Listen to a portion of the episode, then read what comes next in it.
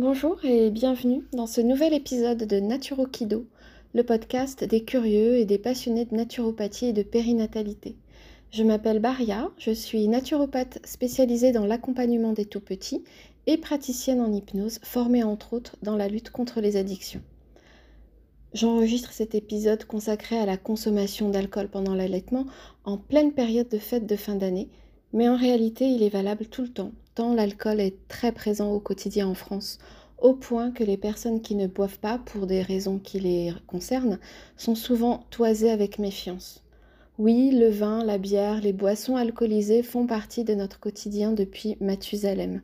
En particulier, pour ce qui concerne le vin, il est entré en 2010 à l'UNESCO comme patrimoine immatériel de l'humanité et depuis 2021 reconnu comme patrimoine de la culture française.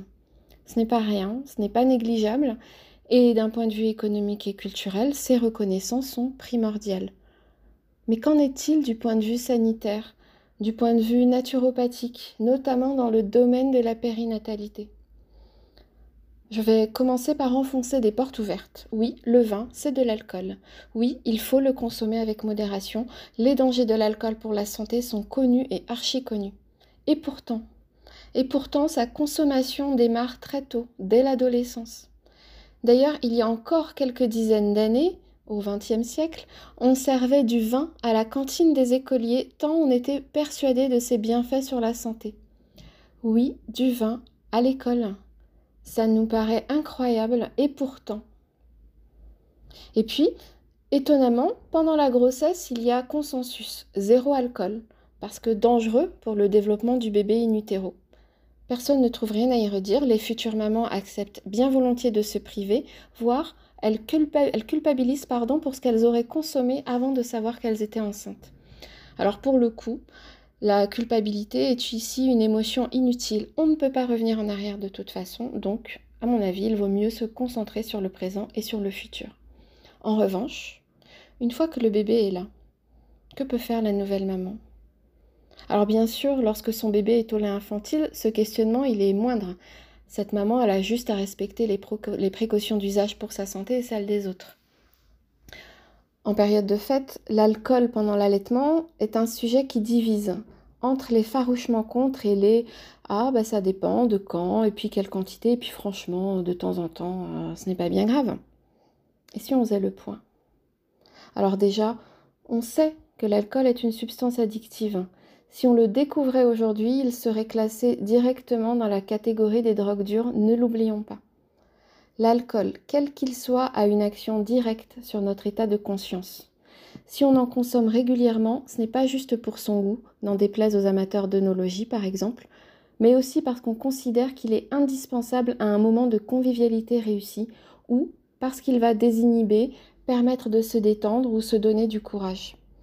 Il y a donc une modification de notre état de conscience ce qui justifie de considérer l'alcool comme une drogue, même s'il n'y a pas nécessairement de dépendance à proprement parler.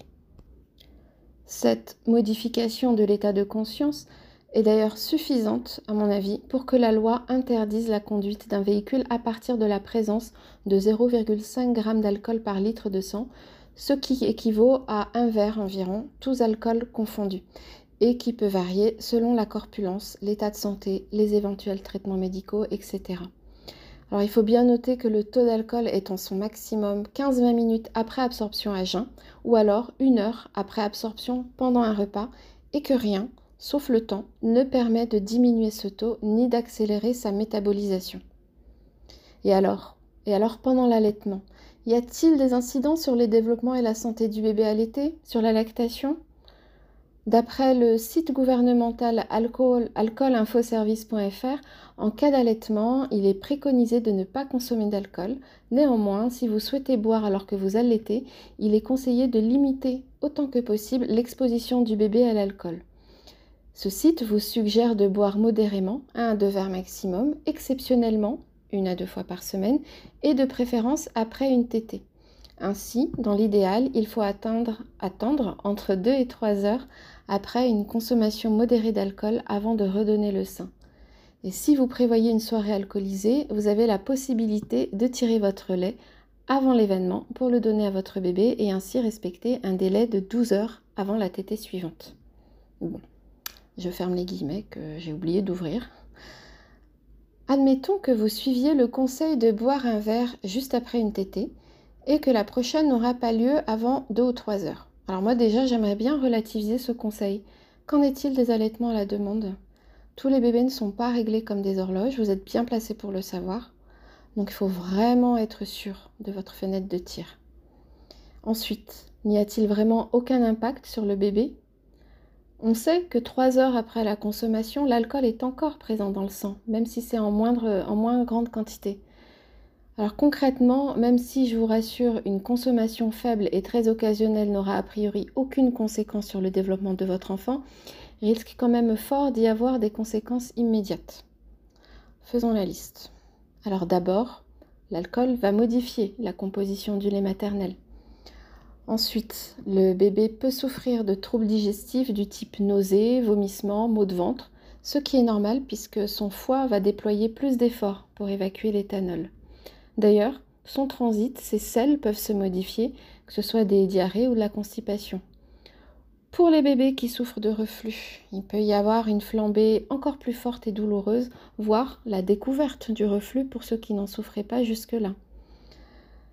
Il faut savoir aussi que lorsque le système digestif est en souffrance, notamment avec du reflux, mais pas seulement, il peut y avoir des conséquences sur le système otorhinolaryngaux, donc l'ORL, avec des otites. L'alcool dans le lait maternel perturbe souvent le sommeil du bébé, il va l'agiter, il va le rendre nerveux, anxieux et il va réduire les phases de sommeil actif.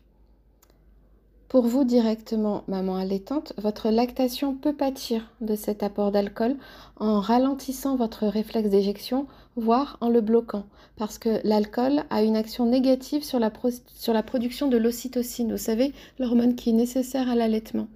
Et votre bébé, bah, il va avoir besoin de TT+, sans pour autant obtenir toute la, toute la quantité dont il a besoin. Je viens de faire un lapsus au sujet de la qualité. Par ailleurs, votre propre vigilance peut être modifiée, ce qui est délicat en cas de cododo notamment. Vos réflexes vont se voir ralentis. Tiens d'ailleurs, cette alerte, elle vaut aussi pour le deuxième parent.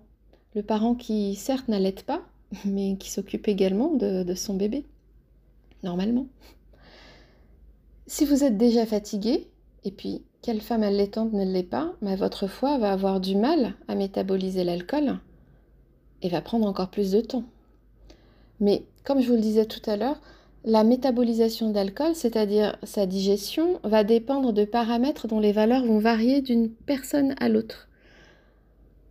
Donc, selon que vous êtes grande, petite, mince, ronde, musclée, selon votre alimentation, selon votre état de santé, selon les éventuelles pathologies dont vous souffrez, selon les traitements médicaux que vous prenez peut-être, bah, cet alcool, vous n'allez pas le métaboliser au même rythme ou de la même façon que, votre voisine.